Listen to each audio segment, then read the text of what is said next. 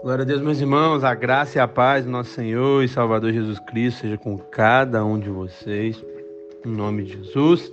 Vamos para mais uma exposição das Sagradas Escrituras, vamos continuar a exposição que estamos fazendo da carta de Tiago e hoje nós vamos caminhar para o final, né?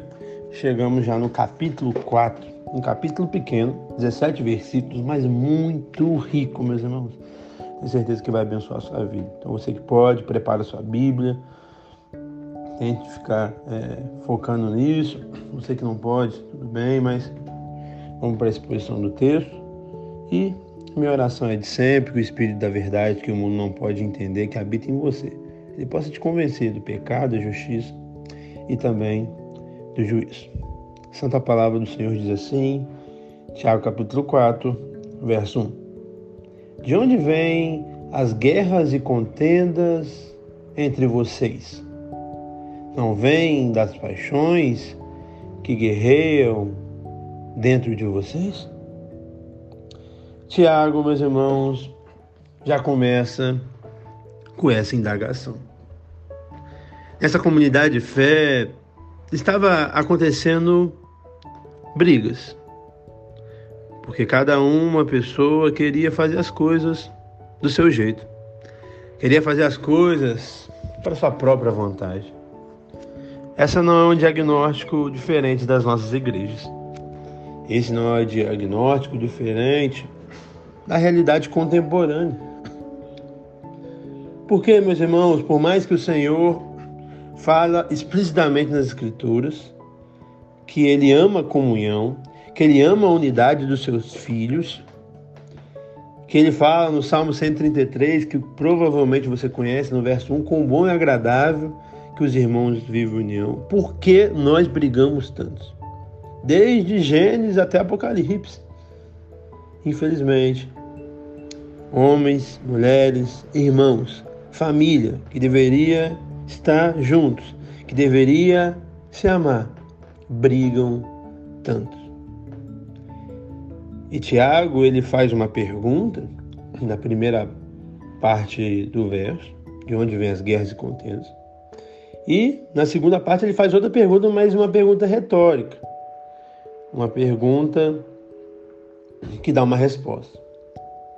A guerra e as brigas que você tem na sua igreja, na sua casa, no seu trabalho, vêm das suas paixões.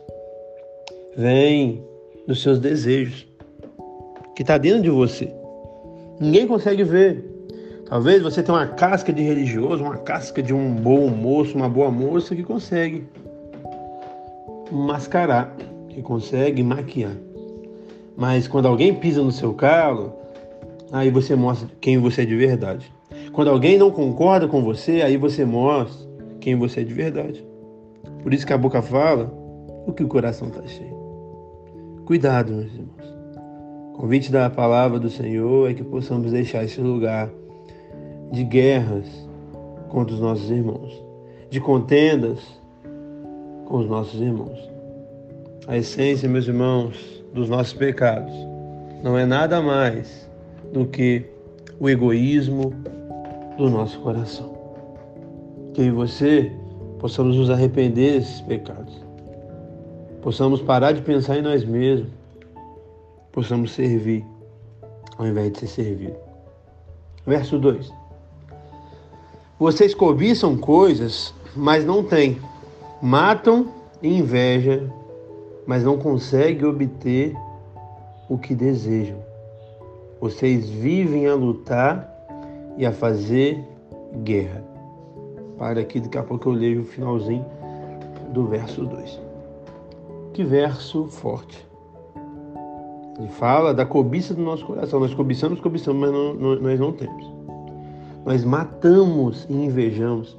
Aqui eu não creio que dentro do diagnóstico dessa igreja, Tiago está falando de homicídio literal, e sim de matar com palavras.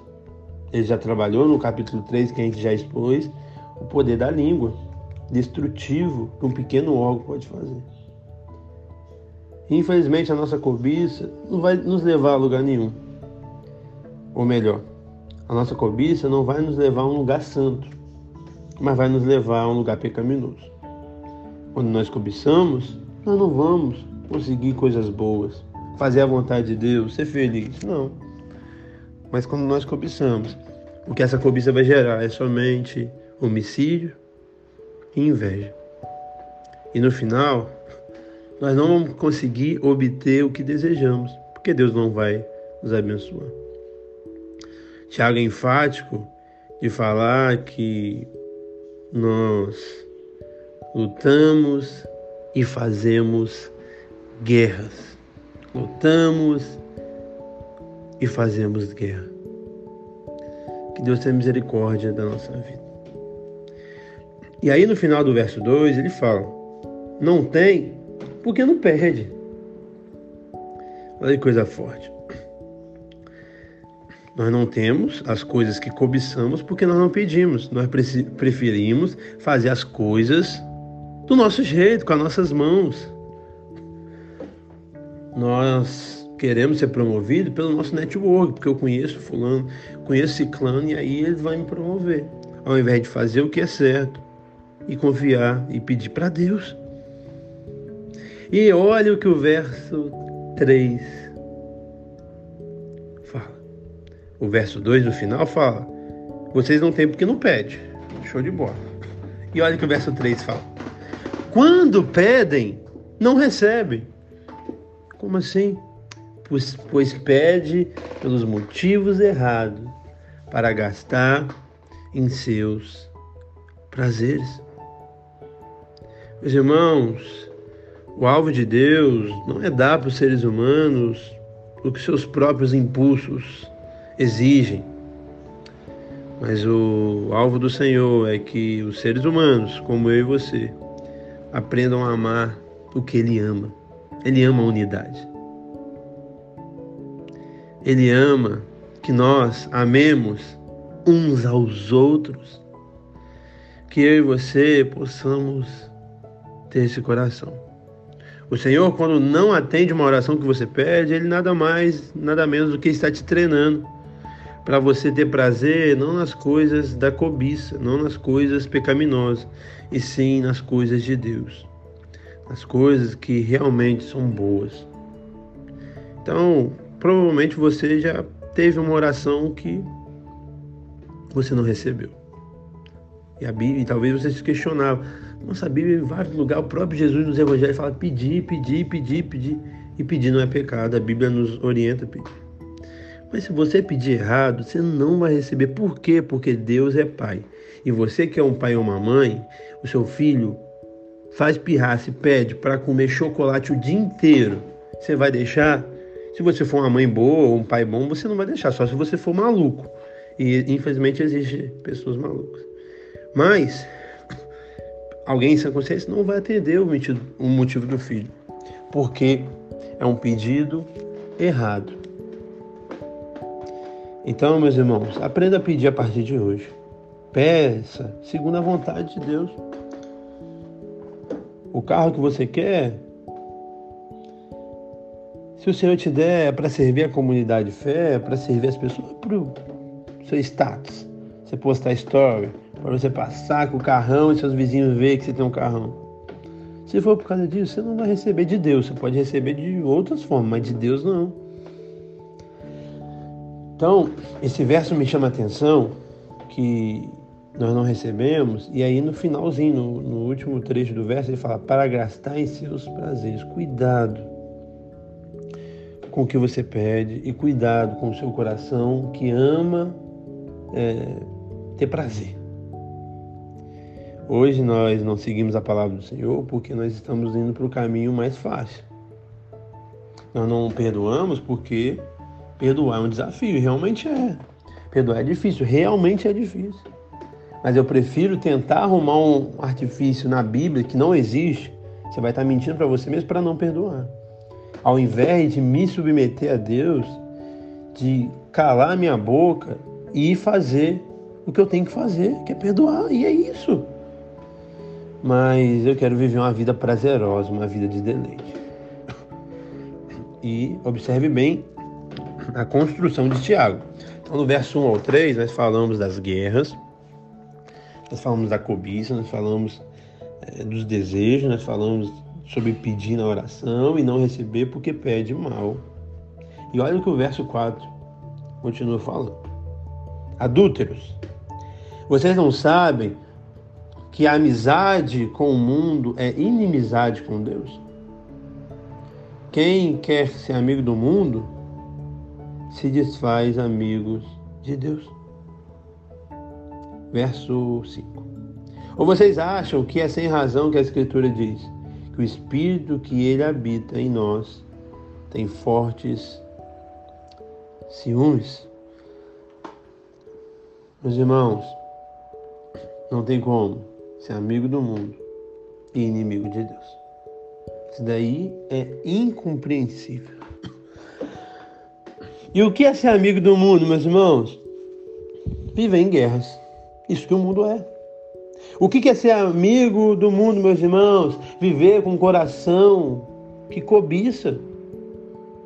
E é isso que o mundo é. O que é ser amigo do mundo, meus irmãos? Matar, invejar. Viver por lutar e fazer guerra. O que é ser amigo do mundo, meus irmãos? Pedir na oração para os seus próprios prazeres. É isso que o mundo faz. Quem acredita em santo, pede para o santo. Quem acredita no universo, na planta, na árvore, no cosmo, no, independente da crença da pessoa, a pessoa vai pedir para o seu próprio prazer. Essa é a característica de alguém que é do mundo. Por isso que no depois de exortar sobre como pedir, Tiago já introduz sobre esse adultério, sobre essa amizade. Adultério porque nós somos noiva de Cristo. E se estamos fletando com o mundo, nós estamos adulterando com o mundo. Então, as coisas que você faz falam muito se você tem amizade com Deus ou com o mundo. E aí a gente acha a amizade com o mundo é num estádio de futebol, é ir num show, é fazer isso ou aquilo. Isso de alguma forma pode ser? Pode, mas não é o X da questão. O X da questão é você mesmo estando nos cultos, estando nos grupos pequenos, dizimando, ofertando.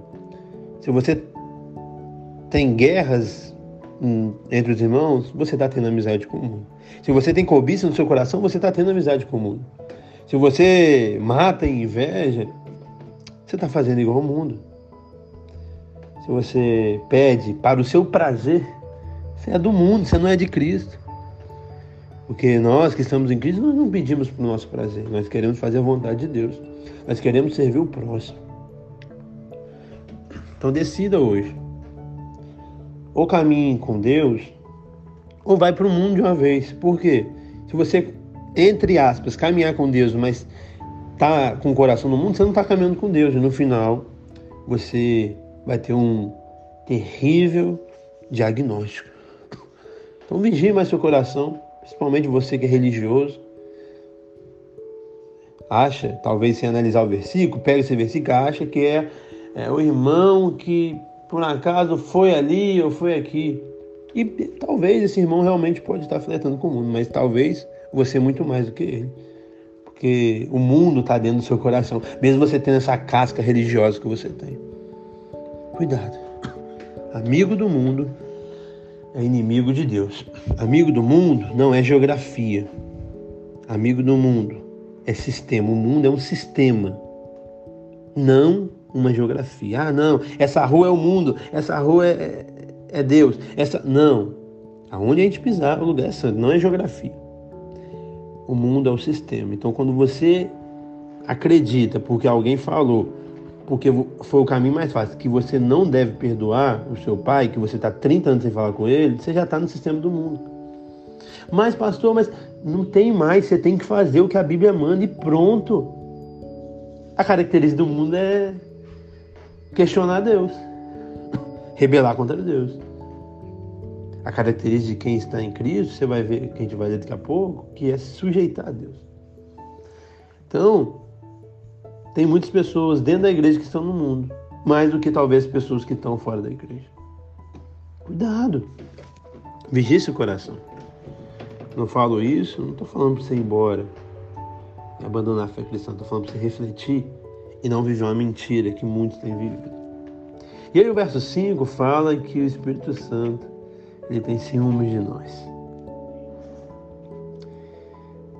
Não entenda mulheres, mas homens também, como motivo para o seu ciúme. Não, meus irmãos. Nós somos pecadores, nós não sabemos nem ter ciúmes. Se tivermos, nós vamos pecar, mas o Senhor tem.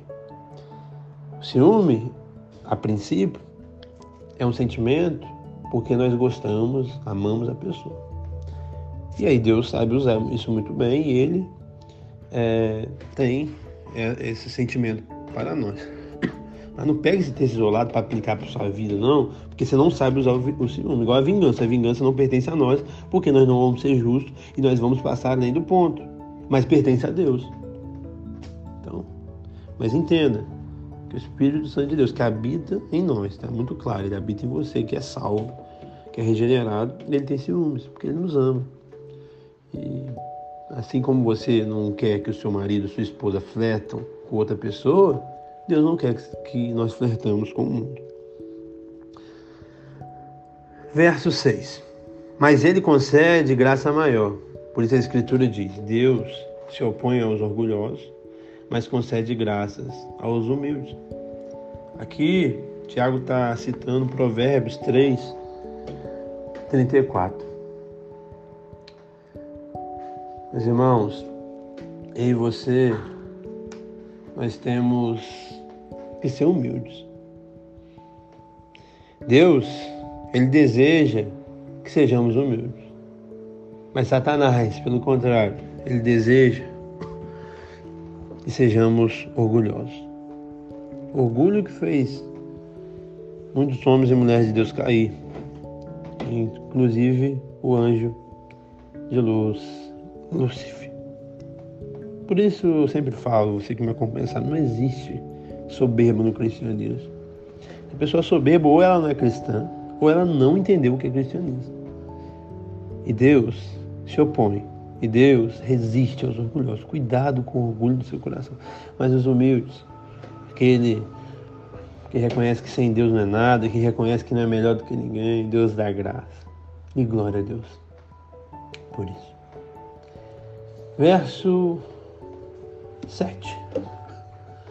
Portanto, portanto quer dizer, é um, uma ligação sobre o que estava falando. Então estava falando de guerra lá em cima, dos sentimentos, de pedir errado, de ser adúltero e ter amizade com Deus, de, de ser humilde ao invés de orgulhoso. E aí ele fala, portanto, submeta a Deus, resista ao diabo e ele fugirá de vós. Como que nós vamos ter o coração certo submetendo a Deus? resistindo ao diabo. E aí está tudo pronto. Quando o Tiago usa o termo submeta a Deus, ele está usando um termo aqui militar, que significa se colocar no devido lugar dentro da hierarquia. É o soldado se colocar abaixo do general e também general. Estou aqui. Então, meus irmãos, todo esse problema, contenda, cobiça, inveja, assassinato, inimizade, pedir errado, é servir ao diabo. Porque ele que, que tem esse coração. Por isso o convite de Tiago para resolver essa situação é se submeter a Deus. Repito, não é sobre o que você pensa, não é sobre o que você acha, é sobre o que Deus pensa, Deus. Se está escrito na palavra do Senhor, nós vamos fazer e pronto. Mas nós só conseguimos resistir o diabo se submeter a Deus. É algo que é condicional. Você não se submeter a Deus, não adianta você nem tentar resistir o diabo, porque você está na mão do diabo, você está no colo do diabo, você está servindo o diabo. Então se submeta a Deus. E aí, submetendo a Deus, você vai resistir e, consequentemente, ele vai fugir. E aí o verso 8 continua. Aproxime-se de Deus e ele se aproximará de vocês. Deus, meus irmãos, ele está perto de nós. de todo ser humano, que ele é onipresente. Mas ele se manifesta para quem se relaciona com ele. Mesmo Deus, mediante o Espírito Santo habitando nos crentes, nós conseguimos entristecer, nós conseguimos apagar, tirar, não conseguimos, mas nós conseguimos fazer coisas erradas que atrapalham, entre aspas, vamos dizer assim, a relação. Nós conseguimos, por causa da cauterização da nossa mente, ouvir cada vez menos a voz dele. Por isso o passo quem tem que dar é nós. E aqui ele está falando de quem é crente, né, meus irmãos? Quem não é crente é só Deus mesmo para dar um toque, para dar um soprar, para sacudir essa pessoa ressuscitar. Mas ele está falando com um crente aqui, é para uma igreja que está escrevendo isso, não é a carta evangelística, não. A gente tem que entender o gênero literário para a gente não interpretar erroneamente as Sagradas Escrituras. Então ele convida os crentes que estão tá tendo essa atitude errada, já chamou várias coisas, a carta de Tiago é uma carta muito prática, entendeu? E aqui no verso 8 ele fala: aproxime de Deus. Porque na medida que você vai aproximar de Deus, ele vai se aproximar de você, porque é isso que Deus quer. E aí ele convida a gente tomar algumas atitudes. Pecadores, limpa a mão de vocês. E vocês que têm a mente dividida, purifiquem o seu coração. Aqui ele usa a referência, é claro, do Velho Testamento, é, das leis lá na hora da adoração, de purificação e tal. Mas é um princípio que a gente tem que levar. Nós somos pecadores, mas nós temos que nos limpar todas as oportunidades. A mente dividida nada mais é do que a mente que pensa no mundo e pensa em Deus. O convite de água e da palavra do Senhor é que possamos purificar o nosso coração. Como que eu purifico meu coração? Como que eu limpo a minha mão, pastor Jean? Verso 9. Entristeçam-se, lamentam-se, chorem-se. Troca o riso por lamento e a alegria por tristeza. Meus irmãos, nós precisamos chorar mais. Nós precisamos nos lamentar mais. Nós precisamos nos entristecer mais. Por isso nós somos soberbos, porque nós não fazemos isso. Por isso que nós pedimos errado, porque nós não fazemos isso. Por isso nós somos adúlteros e flertamos com o mundo, porque nós não fazemos isso. Por isso existe tanto problema em nosso meio de unidade, porque nós não choramos. Nós precisamos ficar um pouco mais quietos e abrir a boca, talvez, só para chorar, só para se quebrantar, só para pedir perdão a Deus. E aí chega o verso 10, o verso mais errado compreendido, que não pega no seu contexto, pega aqui e lê. E... Que Deus tenha misericórdia na sua vida. Verso 10.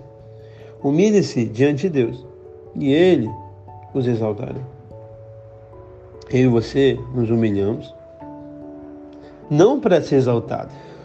Nós humilhamos porque nós somos pecadores. Nós humilhamos porque nós precisamos de Deus. Nós humilhamos porque sem Deus nós somos nada.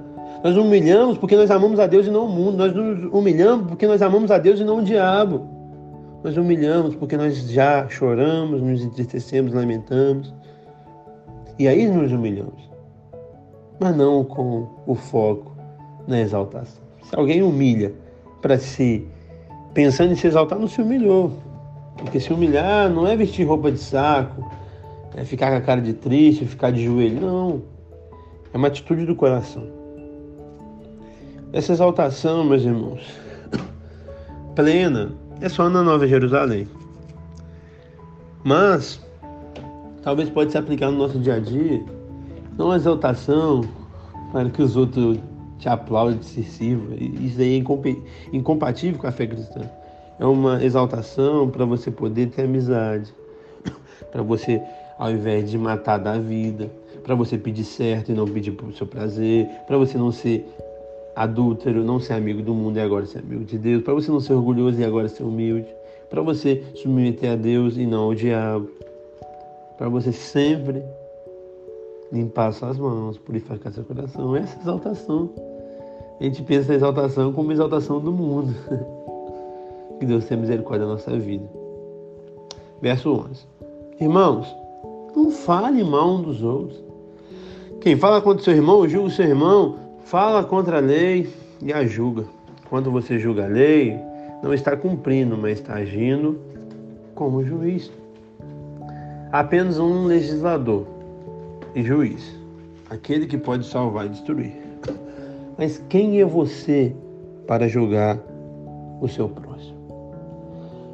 Eu sempre falo que a Bíblia não nos proíbe o julgamento, sim a condenação. Em Mateus capítulo 7, que é o versículo claro do não julgueis, fala sobre isso, não julgueis e tal e tal. Mas depois do capítulo todo ela fala para a gente julgar. Julgue os cães e os porcos, julgue a vida de oração, julgue os falsos profetas, julgue o caminho e a porta, julgue os fundamentos. Porque julgar uma coisa e condenar outra. E aqui eu acho que é, é a mesma coisa. Por mais que use o termo julgar. Por quê? Porque a, é, eu creio que a Bíblia nos convida a essa. E esse termo não ajuda, mas a analisar o quê? Eu analiso você e eu vejo que você está numa situação errada, eu vou falar com você para te ajudar. Quando eu convido a igreja a analisar, não é para falar dos outros, não é para comentar na rodinha, é para orar. Você só, não é para compartilhar em grupo de oração, oh, vamos orar. Não, você e você agir. Porque sozinho nós somos mais fracos. Quando um cai, outro levanta. E se a gente não observar que o outro caiu, aí o outro vai ficar caído. Por isso que eu creio que essa análise na vida do outro nós temos que fazer. E aí Mateus 7 nos convida a não parar de analisar, e sim a saber como analisar. Não tem que ser alguém hipócrita que está com a trave e olhando o circo. Tem que ser alguém que quer ajudar. E ali então eu entendo que é como julgar e não para parar. E aqui é muito claro no contexto, no verso 11, que fala sobre falar mal do outro, falar contra o outro. Então você sabe uma atitude do outro que talvez errada, ao invés de falar com ele ou de orar só você, você fala com, com as pessoas. Isso que não pode. Aí você está achando que você é melhor do que alguém. Aí você, na verdade, está destruindo ao invés de edificar. E aí volta lá no primeiro assunto das guerras, das por que você fala tanto mal dos outros? Porque você é um ganancioso. Porque você tem uma cobiça no seu coração. Porque você é um invejoso. Porque você é um assassino. Porque você só pensa no seu prazer. Porque você é amigo do mundo e serve o diabo. Por isso você fala tanto mal do outro. Mas que eu e você possamos nos arrepender. E possamos não condenar ninguém. Não ser maledicente. E sim amar. Amar. E amar. Verso 13 ao 17 vai falar de outro trecho aqui, mas também muito rico. No começo desse capítulo, é, Tiago falou de guerras contra o próximo e de alguma forma contra Deus, né? Porque nós somos inimigos dele, se a gente está ferindo alguém da família e tal, a gente está em guerra com Deus. Mas a gente deve resistir, ou melhor, submeter, como eu, eu expliquei para vocês o que significa submeter e resistir ao diabo. Mas aqui ele vai falar sobre a vontade de Deus.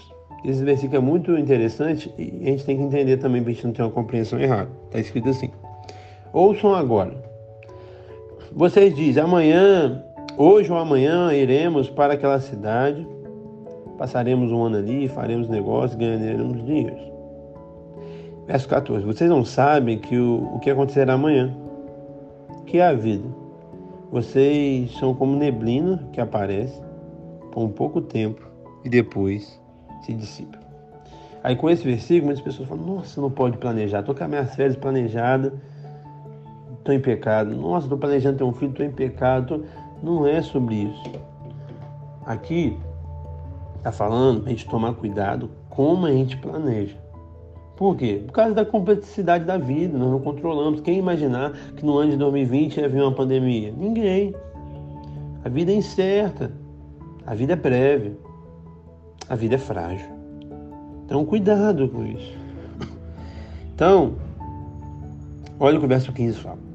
Em vez disso, deveriam dizer: se o Senhor quiser, viveremos e faremos isso aqui. Então, a Bíblia em Lucas, não lembro a referência exata, mas fala sobre o planejamento. Então, a gente tem que, que planejar, não é problema planejar.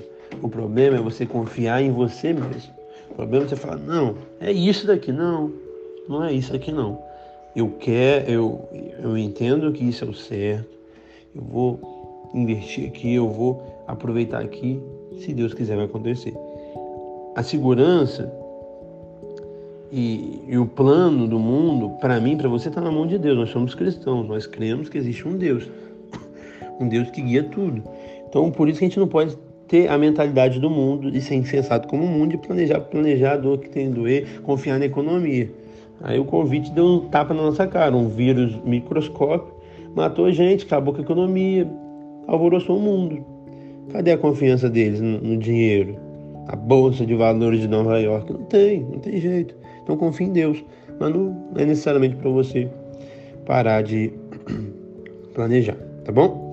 Verso 16: Agora, porém, vocês se gloriam de suas pretensões, toda vanglória como essa é maligna. Então, cuidado com essa vanglória. Aqui é uma advertência, provavelmente, para os ricos daquela igreja que queriam enriquecer mais. Então, você que é um empresário, normalmente o empresário tem uma condição melhor do que os trabalhadores, não é problema você ser rico, mas você não usa as mesmas armas do que os outros. E aí, quando eu falo de arma, não estou falando de batalha espiritual, desses negócios malucos aí, não. Estou falando sobre realmente é, você.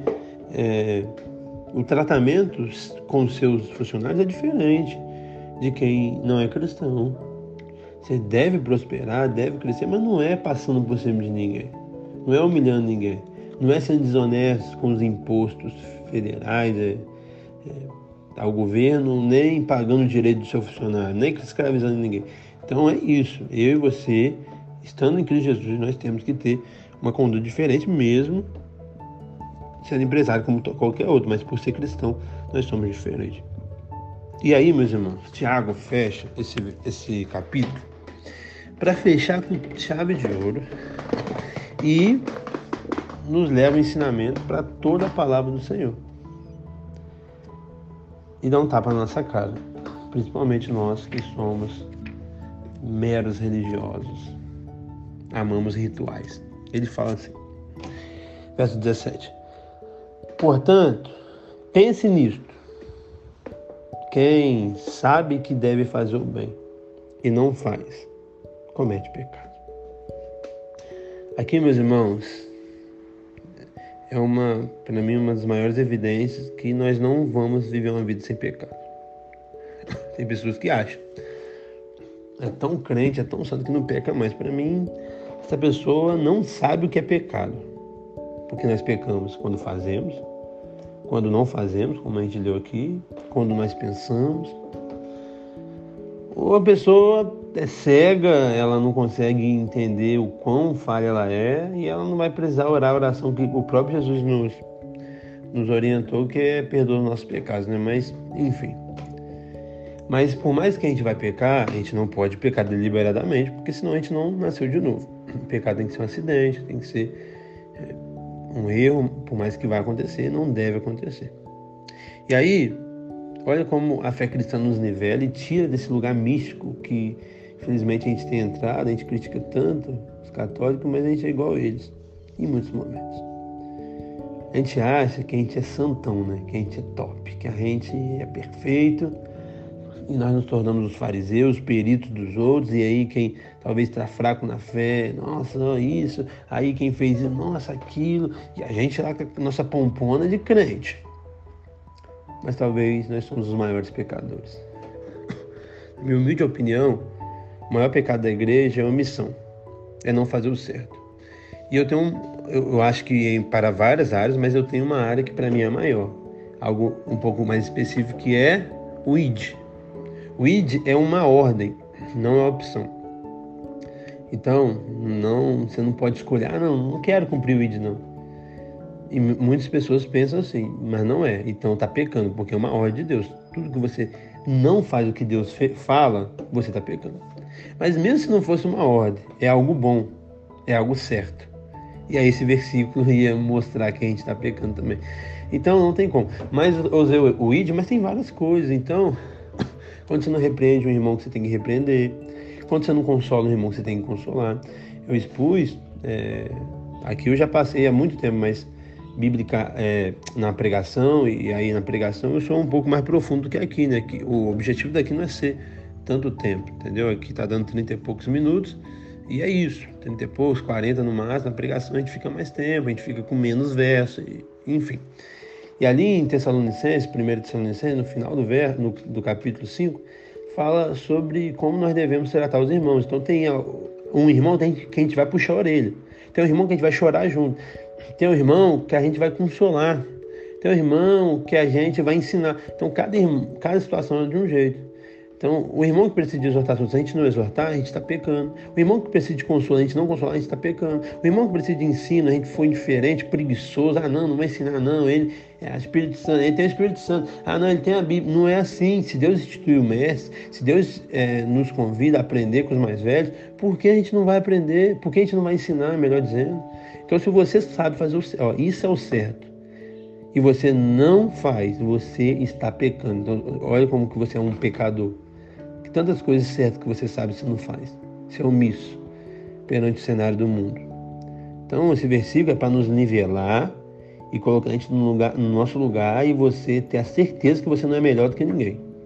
Essa é a primeira coisa. Nunca ache que você é melhor do que, ninguém, que alguém, porque você é um pecador. Segundo, esse versículo nos convida a vigiar e a começar fazer o que é certo e o que é bem. Se a gente sabe, porque se a gente não fizer, a gente está pecando. É isso. Então que Deus tenha misericórdia na nossa vida e possamos aprender. Que verso rico, que capítulo rico, cuidado com as contendas, essa dificuldade, cuidado com a amizade do mundo, que não é geografia, é filosofia.